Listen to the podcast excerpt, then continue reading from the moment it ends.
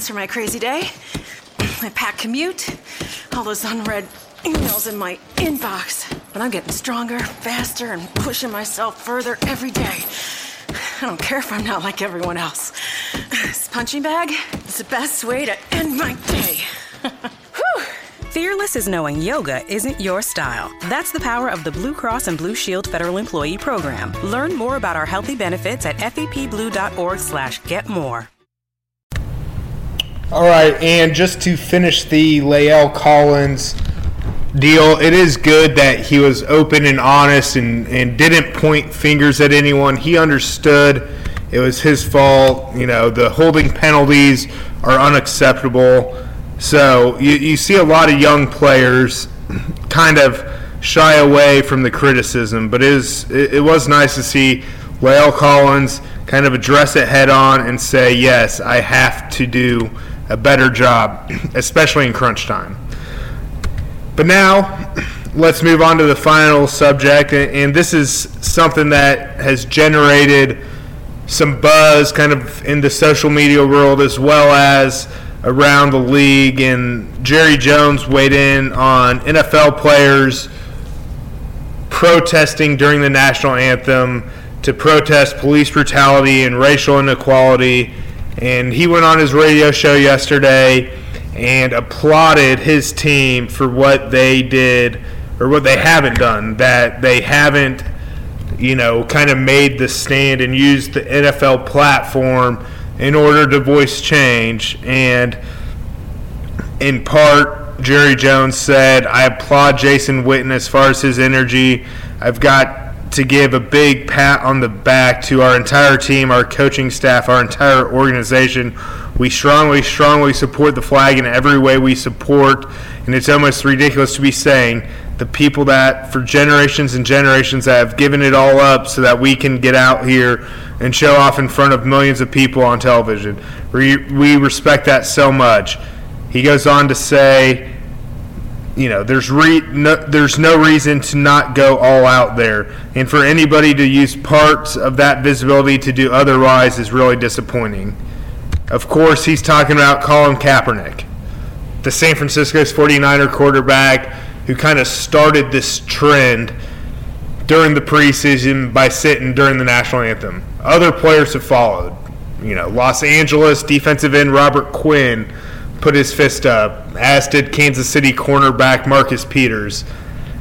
And my colleague Clarence Hill brought up an inter- interesting point. At the start of training camp, the Cowboys had this nice moment to show unity. In the wake of the July police shootings in Dallas, they stood arm in arm.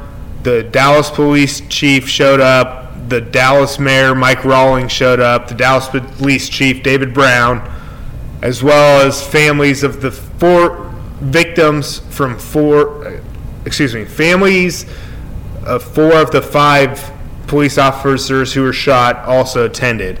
It was a nice moment, and in that moment, David Brown said he wants players to embrace their platform, to speak out, and in fairness, this is a way that some players are speaking out and not sitting by silently.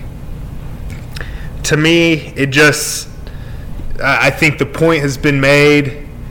And I heard Jason Whitlock the other day, the controversial columnist at Fox Sports who used to work at Kansas City Star, say it just didn't feel right on September 11th because that's the day that the first responders and policemen did what we all want them to do.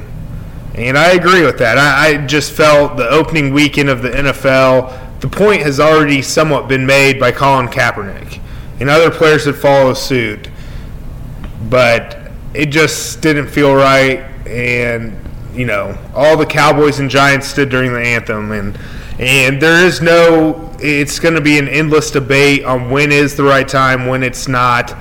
But, you know, for Jerry Jones, he's disappointed that some players have kind of used the platform of the NFL in order to voice that change, but that is also their right. So, a very controversial issue Shoot me your feedback on Twitter. I'm at Drew Davison, one word, D R E W D A V I S O N. Send me an email, ddavison at star-telegram.com.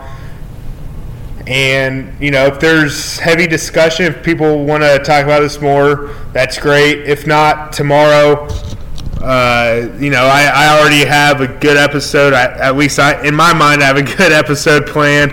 Chaz Green, the swing tackle for the Cowboys, made his NFL debut. I sat down with him the other day, and I'm going to air that for y'all tomorrow. So make sure you tune in. And again, I appreciate you tuning in today. I hope you enjoyed the La'el Collins interview and the other topics we touched on. And going forward, I'm going to try and bring in more sound from the locker room, stuff you guys won't hear on an everyday basis. And hopefully, you know, that will help grow the show and encourage you to go tell your friends and coworkers uh, to make sure they tune in to Locked On Cowboys. Is democracy in danger or decline? Condoleezza Rice, William Galston, and Carlos Gutierrez and others take on this question in the fall edition of The Catalyst, a journal of ideas from the Bush Institute. Surveys show Americans place less trust in institutions like the media and business. Others contend America has faced far more challenging periods and emerged strong. Leading policymakers, Bush Institute experts, and respected journalists take on this debate. Read about it at bushcenter.org/catalyst the list.